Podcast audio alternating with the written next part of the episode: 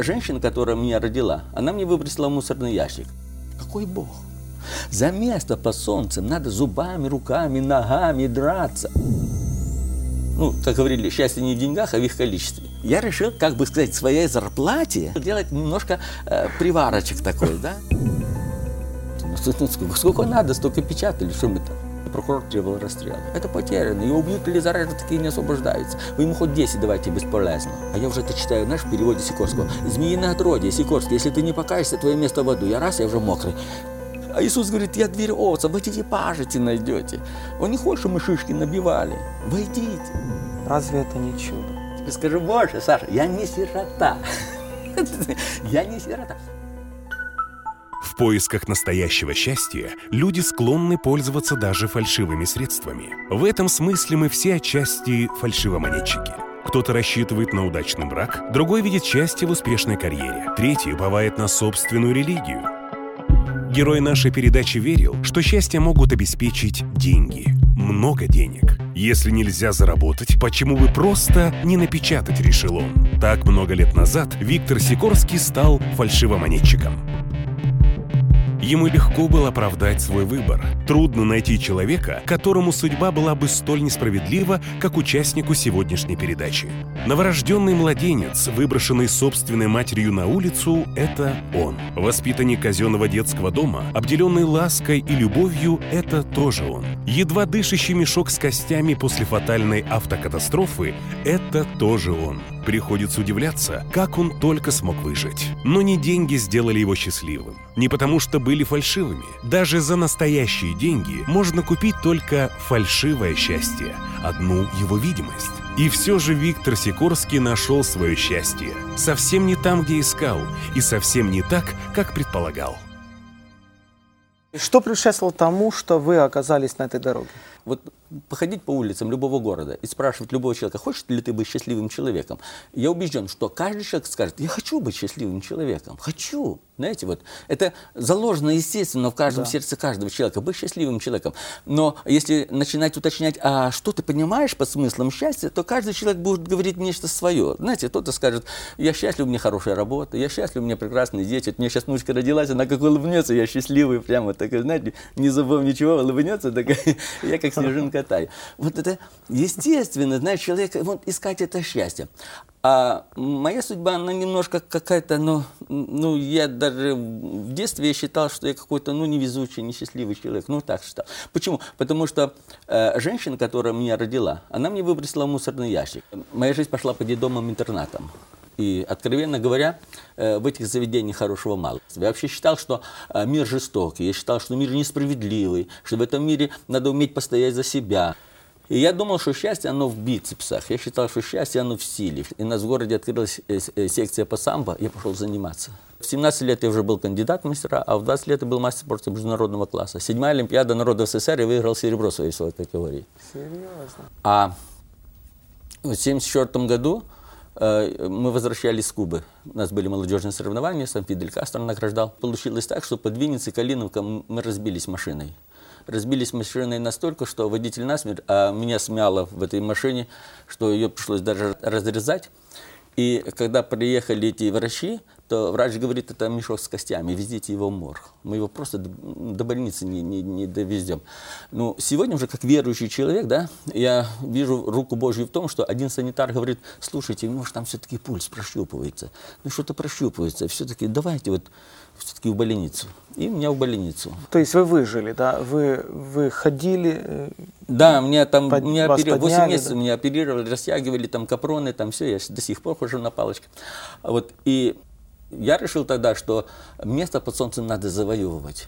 А для того, чтобы выкарабкаться, надо куда-то поступать, надо дипломы. Вот я учился на философском факультете. Вообще-то я думал, что философия – это наука, которая даст ответы на все вопросы жизни. И я задавался таким вопросом, чего ради я живу? Когда ты находишь смысл жизни, ты находишь истинное счастье. Да.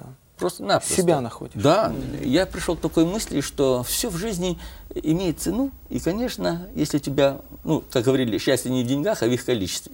Вот когда у тебя будет достаточное количество денег, ты не будешь просто какой-то Витька, а ты будешь Виктор Иванович, ты будешь так, с тобой будут считаться. И я тогда познакомился, ну, она сейчас моя жена, вот.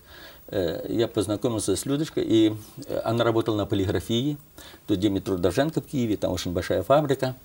И я когда ходил по этой фабрике, то меня интересовало, а как делаются иллюстрации, какова технология.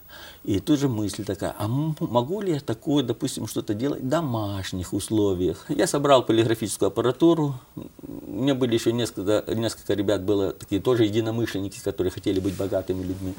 И... Нет, то есть вы не просто так собирали, у вас задумка уже была, да. Печатать деньги? Нет, не печатать даже... Ну так а зачем аппаратура?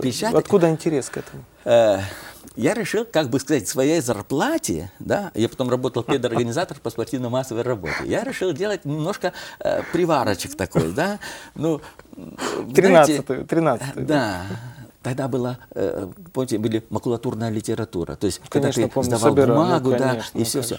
Я начал сразу с этих талончиков, я печатал эти талончики, я приходил на биржу, я так покажу, сколько у меня этих талончиков. Мне их там все оптом по 3 рубля, а если отдельно, то по 5. Что-то зашевелилось. Потом, если вы помните, в советское время ты не имел права иметь доллары в себе, или там дойчмарку у тебя найдут, ты можешь иметь проблемы с законом, потому что ты должен был все сдавать. Если ты приезжал где-то за границей, то тебе давали внешпосыл торт-чеки, и были специальные магазины, которым ты мог брать себе там шар, там вранглер, там или лили, что, знаете. И я попробовал напечатать 100-рублевый чек, такие зелененькие. И у меня отлично получился, прямо, ну, красота, посмотрим, все, что надо. Я к этим магазинам их раз. У меня были правила дорожного движения, и мне напичканы были чеки. Я такой, раз так покажу, смотрите. Все, она все деньги тебе отдаст, приносите еще.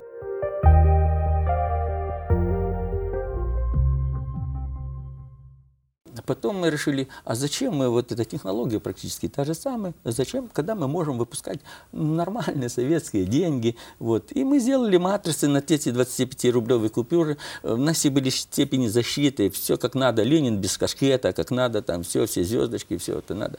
Вот. И я вам скажу, за 3,5 года мне ни один человек не сказал, я у вас эту купюру не возьму, она какая-то подозрительная. Ни Хотя один. Купюры были, ну, высокие, да, большие, да, то есть люди присматривались, это, ну, не рубль. Да, там что-то. Там, знаешь, там, вот, особенно там, посмотрели. Какие вы купюры делали? 25-рублевые. 25-рублевые, или как называли тогда четвертаки. У нас вообще была такая идея, что, может быть, стоит и... Я думаю, что Бог остановил нас в этом безумии. Просто-напросто. Потому что мы хотели уже делать матрицы на 100-рублевые. Вот, и даже более того, сделать такой, ну, блок, который бил бы номера на каждой купюре, разные номера. Чтобы как бы свой монетный двор такой, все такое было. Вот. А потом, когда мы взяли одного человека, мы хотели ему дать немножко подзаработать. То есть из 25 рублей, он 8 это было его. Вот. А остальные наши. Вот. А он начал своих друзей угощать там, то тому пиво, то вино. И за каждый стакан он расплачивался четвертной бумажкой. И они его спросили, Володя, а что ты, вот у тебя же есть мелочь? Он говорит, да у меня такие друзья, да они такие специалисты, да посмотрите все. Вот через него нас всех, собственно, арестовали. Вот, да, вот так вот, как бы сказать, ну, глупо, не глупо, но я думаю, в плане Божьем именно вот так Бог решил остановить вот наше безумие. Меня арестовали. Вот я был в Одессе на пляже, и мне надели наручники. Вот жена говорит, в чем дело? Я говорю, да вот, недоразумение. А жены не знали, чем занимались. Серьезно? Ваша жена не знала? Не знала. И сколько лет вы этим занимались, она не знала? 3,5 года занимался. Если она спрашивала, откуда у нас такие деньги, откуда у нас что. Я говорю, да вот, человек тонул, я его спас. Он богатый буратино, он взял меня, вот, отблагодарил. Я скажу, что я не был счастливый человек. Вот желание быть счастливым, и вот это счастье не было удовлетворения. И не то, все не то, вот так. И когда нас судил Верховный суд, на чекистов 4, тут Верховный суд Украины, вот, то прокурор требовал расстрела. Даже адвокаты говорят, мы бессильны вам чем-то помочь. И оно действительно так. Он говорит, если бы там, ну, 100, а вы даже не помните, сколько вы их напечатали. Ну, не помните, знаете, ну, сколько надо, столько печатали, что мы там. Если помните, 85-86 год, тогда Горбачев пришел к власти, вот, и нас никого не расстреляли, но 40 дали большие. И если бы меня в то время увидели, вот так и сказали, слушай, а за что ты отбываешь наказание? Я сказал бы, я ни за что, я хороший человек. То есть как? Вы так совершенно искренне верили? Да, я верил. Ну, как? Вы же знали, что вы преступление делали. Ну, я-то понимаю, я считал, что в мире все делают преступления. Вот. И виноват тот, кто попался, знаешь, а кто не попался, тот умеет жить. Я так считал. Я считал, что добрее меня, наверное, во всем мире нету человека. Я ни одной старушки не обойду мимо, если не тыкну четвертак, пусть и фальшивый. Но я хороший человек. Знаешь, я так считал, просто-напросто. А в то время еще сидели люди за веру. В то время, когда меня арестовали в 85-м, потому что их выпускали в 88-м году, когда было тысячелетие крещения Руси, вот тогда узников совести и верующих выпускали. И когда они мне говорили: Виктор, Бог тебя любит, знаешь, я не воспринимал это. Когда они соберутся, где-то там молятся, знаешь, там где-то там полслова там поют себе. Если бы мне кто-то сказал: слушай, пройдет время, ты будешь такой, как они. Я сказал: как они никогда в жизни, вы что, ребята? Мне не так посмотрел, не так сказал. У меня неделя не проходила, чтобы я с кем-то не поцапался. Саша, не проходила. А в 89 году, это 7 августа, это впервые, не то что на всем пространстве СНГ, впервые порядка эксперимента было такое: а ну давай пустим этих верующих в тюрьму, посмотрим, что с этого будет. Тогда был Бакатин, министр МВД, был 250-й приказ такой знаменитый в взаимоотношениях, знаешь, там вот такой. И к нам впервые 7 августа приехала группа верующих. Вот они приехали, и говорят, там какие-то христосики приехали. Христосики, знаете, вроде недавно 40 им давали, знаете, а тут вот, открыли и запустили. И у нас был кинотеатр «Снежинка» назывались, просто лавочки под открытым небом. Сейчас на этом месте построена такая православная такая часовенька красивая, знаете, на этом месте. Бог чуден. И там эти лавочки были, и выступ такой, и они там пели, они рассказывали стихи, они говорили о разбойнике, знаете. И, вы знаете, я вообще-то думал, что так красиво петь даром никто не будет. Это где-то в филармонии наняли. Это им хорошо там заплатили, потому что так даром, так красиво, хорошо петь никто же не будет. И вот когда они говорили о Боге, что Бог есть любовь, а я так слушал и думаю, ну, больные люди, какой Бог? За место по солнцем надо зубами, руками, ногами драться. Да если уши опущу, да по мне тут стадо бизонов пробежит, сухого места не останется. Что они тут рассказывают? Я на начальство посмотрю, на них посмотрю. Думаю, есть выражение «чудят без баяна», знаете? Да. Вот так слушаю, а он говорит: вот смотри, вот Бог говорит, Бог говорит. И он, когда эту Библию говорил, знаете, вот у меня такое было чувство, как приговор Верховного суда, апелляции не подлежит. Вот, Бог, вот, оно так оно и есть, это Бог. Слушайте. И я так, мне заело то, что я вроде так о Боге знаю, но самого источника, самой Библии я не читал. Наверное, вот эта уверенность, да. С которой человек говорил, как вы говорите, апелляции не подлежит. Да, то есть да. Вот так и не иначе. Да, да. Тут было видно, что он этим живет, он этим дышит. Он не просто, знаете, вот так, знаете, вот знает о Боге. Ну, да. Знаете? Да, да, вот. Да. Есть да. Много знает о Боге, да, но не знает Бога. Да. Увы. Когда они приехали, когда они об этом говорили, я возвращаюсь именно к этому моменту, да, и я так, меня внутри прямо клокотало. Приехали, нас обманывают, и так технически это все, они так красиво это делают, и я решил выпросить у них это Слово Божие. Слушай, друг, да, я хочу прочитать. Подошел замполит, и этот верующий говорит: вот заключенный хочет, чтобы ему дали Слово Божие. Можно мы дадим ему Евангелие? Тот говорит: кому? Сикорскому. Да это ж потерянный, это потерянный. Его убьют или зарежут, такие не освобождаются. Вы ему хоть 10 давайте, бесполезно. Я говорю: не надо 10, мне одну. И он мне дал этот Новый Завет и сказал: пообещай, что ты прочитаешь с первой буквы до последней точки. Я сказал: обещаю. И сам себе думаю: ребята, в следующий раз вы приедете, я с вами на равных. Я вам докажу, что вы заблуждаетесь. Вот такие у меня были настроения. И когда они ушли, я тоже так раз.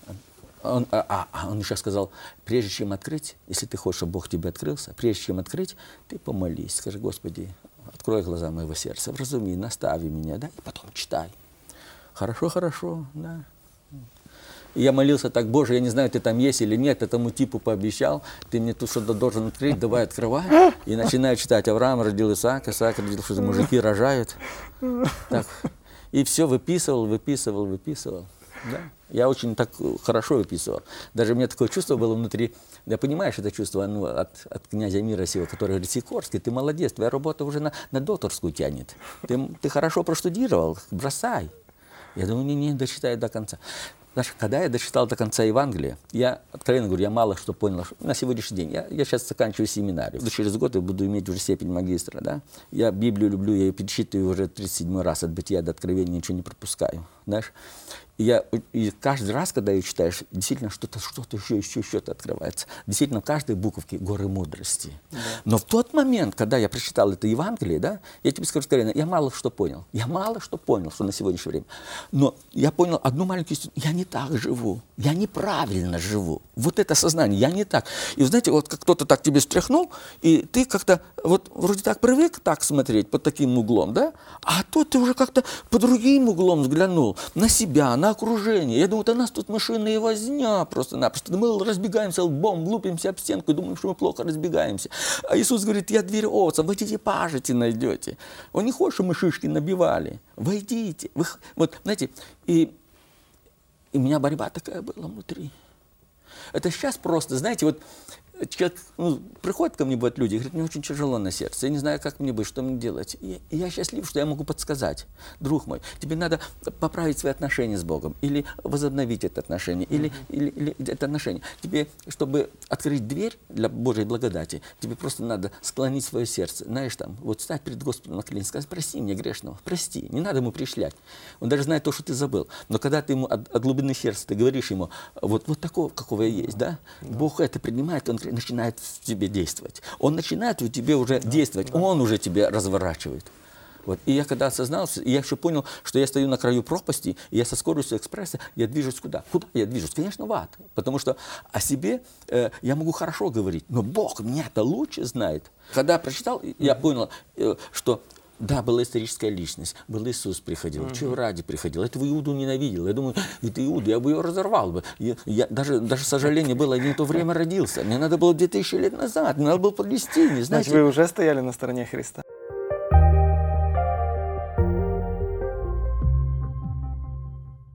Я читаю там, покайтесь, ибо приблизилось Царствие Божие. Я думаю, что такое покаяться? Что такое покаяться? Что, явку с повинной писать? Это что, ты еще добавить сроку? Ну как? Кого не спрошу, никто не знает. И в 89 году вот была такая борьба внутри, потому что дьявол говорит, не сейчас, не сейчас. Выйдешь на свободу, знаешь, пойдешь в церковь, все, а сейчас... Ну, Его назначение, знаете, вот так. Он же не отрицает, что Бог есть, он не отрицает, что Слово Божие, оно Божие.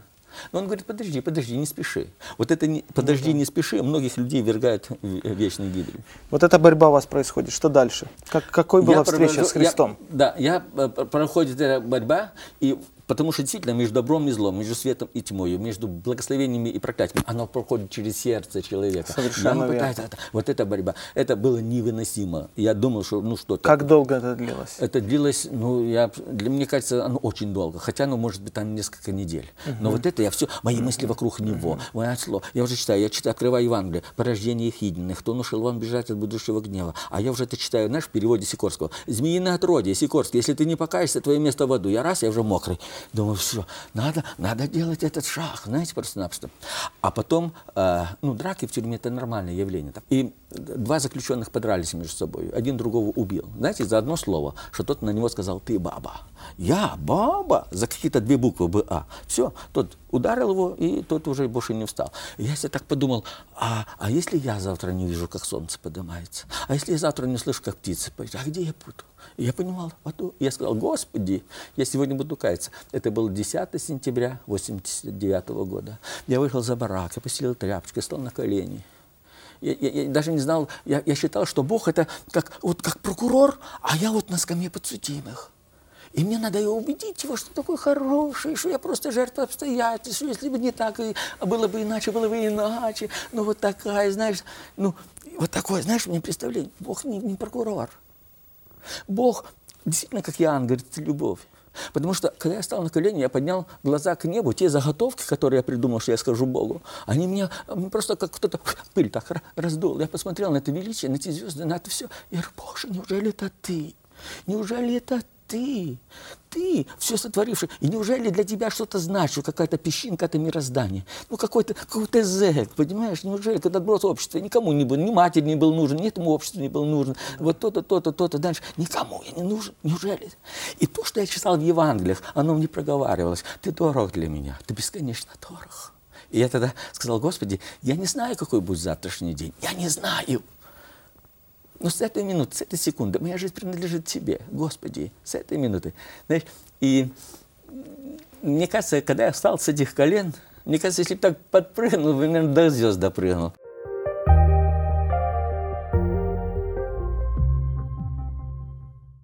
А на утро, когда я выскочил на середину барака, я кричу: мужики, я хочу сделать объявку, знаете. Тишина. Что такое подъем в тюрьме? Кто-то хочет еще полежать, знаете, а тут уже бегут, там дубинками всех поднимают. А кто-то на кого-то наступил, ты смотри, куда ты лезешь, знаешь, там, выяснение отношений, там, то-то. А я тут и ору на всю секцию. Сразу тишина такая. Я руки поднял, говорю: видите, руки, вижу. Если я сяду где-то играть под интерес, вы их под гильотину, то станки там металл режут, под гильотину обрубаете, эти руки принадлежат Иисусу Христу. Я сегодня ночью покаялся, я христианин, вы слышите, я верующий человек. Вы так публично при всех утром, на весь. Вот так даже не думал такого, что я так вот это выскочу, что-то. Я думал, так себе все будет теперь с Богом, Выскочил и вот кричал на весь барак. Некоторые говорили: о, дочитался. Кто читает Библию, дочитался. Кто-то говорил: да пройдет как насморк. Слава Богу, до сих пор не проходит. Слава Богу. Ну, там выражение в десятку. Да. И не прошло. Я потом, каждый человек хватал за рукав. Да мы не так живем, мы неправильно живем. И вот смотри, я еще не умер. Знаешь, я человеку говорю: вот Бог, ты понимаешь, Иисус ради тебя приходил, Он ради тебя жизнь отдал. Ну и шо? Я думаю, ну как же, дать ему по шее. Я ему мне вот такое, знаешь. Я как это, не понимаю, знаете, вот так. И нас за какой-то месяц уже было до 40 человек. Вот. И... Но в основном это вокруг вас. Да. То есть Бог через вас уже действует. А как ты читаешь, а как ты понимаешь, а как то, а как то. Это такой опыт был. Это было потрясающе. Саша, я мог бы говорить. У нас действительно формат передач очень маленький. Да. Я мог бы говорить до бесконечности, потому что Бог – это Бог чудес. Аминь. Это потрясающе, скажите, это удивительно. Вы водное крещение принимали в тюрьме? Не, мне ты что? Мне хозяин сказал: нет, сейчас я преподаю крещение. Вот недавно в Буче преподавал, еще 4 человека принимали крещение. Они даже, у меня есть надувной такой баптистерий, а сейчас они такой бассейн себе вырыли, такой плиточкой обложили, я уже в нем там преподаю, баптистерий такой сделали. Слава Богу, знаете, сейчас... Но вы вышли из тюрьмы, уже принимали водное, да? Да, мне начальник тюрьмы, он сказал: ха, будете мені тут голі пригати, знаете, ну у него такое представление, я не знаю, почему у него такое представление. Пока я тут живу, никаких тех самых. Хотя уже было договорено, хотя уже был тогда закон о свободе совести, но он продукт того времени, никуда не денется. И я когда, я вышел, я сразу же, боже, я в одной церкви, там преподайте мне крещение, я говорю, как разбойник на кресте, если бы его снять с этих гвоздей, и он бы и крещение, он бы ходил бы за этими учениками, да. Вот, и у меня такое было состояние. Я принял крещение 8 августа 1995 года, вот, я принял крещение, вот, и вот эта церковь, где я сейчас святой Павел, это уже 8-я церковь, а я участвовал в организации вот этих 8 церквей. Тоже. И это кредо моего служения, кредо моей жизни. Господи, вот я, где я мог быть полезен? Вот я. Сколько той жизни отпущено? Господи, ты знаешь. Вот, но я хочу вот так, знаете, вот так прожить, чтобы потом, когда придешь пред Господом, услышать: «Войди в радость мою, добрый и верный раб». И поскольку Бог меня нашел в этих отчаянных местах, я с 95-го года. У нас на Украине 183 тюрьмы. На Украине.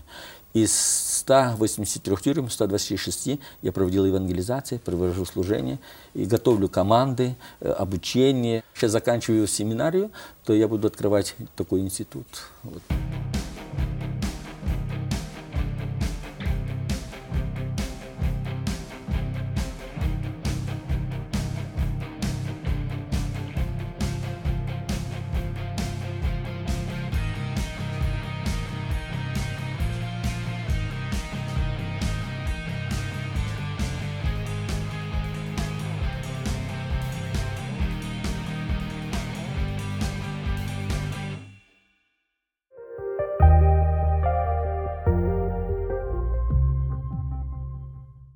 Так, Виктор, который никогда не видел и не знал своей мамы и отца, имеет жену.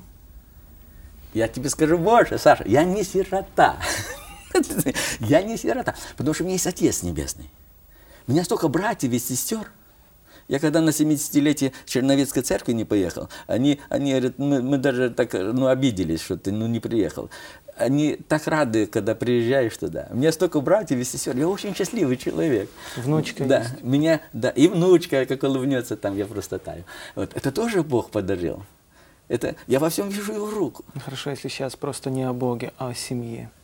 Приятно домой возвращаться, где вас ждут, где вас любят, где ваша дочь или сын. Кто я тебе скажу, Бог тоже работал с моей женой. Дело в том, что когда нас суд вынес полную конфискацию, нас конфисковали все, квартиру забрали, все забрали, выбросили на улицу. Квартиры, общежития, то-то, то-то. Она говорит, если я кого-то ненавидела, так это тебя. Да. Представляете, вот так вот. И те, кто нам завидовал, знаешь, те смеялись над ней и язвили. И я когда освободился, я позвонил, и открылась дверь, и первые слова, которые я услышал от своей жены, я тебя ненавижу, то есть ненавижу, что ты сюда приперся, что ты сюда пришел. Я говорю, дорогая моя, я уже другой человек, у меня Иисус в сердце. Что? Ее слова были, мне еще тут монаха дома не хватало, знаешь. И она сказала, с тюрьмы нормальные не приходят. Человек там полгода проведет, негде пробы ставить. Ты провел там 10 лет. И я стою, я говорю, Людочка, хоть до утра, хоть до утра, знаете, вот так. До утра, ладно. Я стал на колени, стал молиться. Что за наказание? Приперлась, тут она и спать не дает. Она мне, мы как ставили тарапуньки, я на русском, она на украинском. Это. И все, а в 6 утра она мне все, уходи, уходи, все. Я ничего не хочу знать. Вот знаете, вот такое. Я когда вышел, и у меня слезы, и мне тяжело. Я говорю, Боже, я не знаю, мне ни тети, ни дяди, я не знаю, как быть. Бог тоже вот так провел. Вы что? И меня одна церковь очень приняли. Они меня приняли, я просто считаю, что это тоже Божья милость. Они меня приняли. Но ваша супруга сейчас верующая. Да, да. В нашем доме, когда открываешь дверь, прямо над зеркалом висит такая... В этом доме хозяин Господь, воздайте ему хвалу. Искренне говоря, я иногда эту вывеску снимаю. Она говорит, ты что снял вывеску? Я говорю, вот когда он будет хозяином, я повешу. Но пока ты тут, снимаю. Она говорит, ну все, маточка, въезжай. Ну да. И мы день начинаем с молитвы, мы завершаем день молитвы. И... Разве это не чудо? Чудо, разве потрясающее это чудо.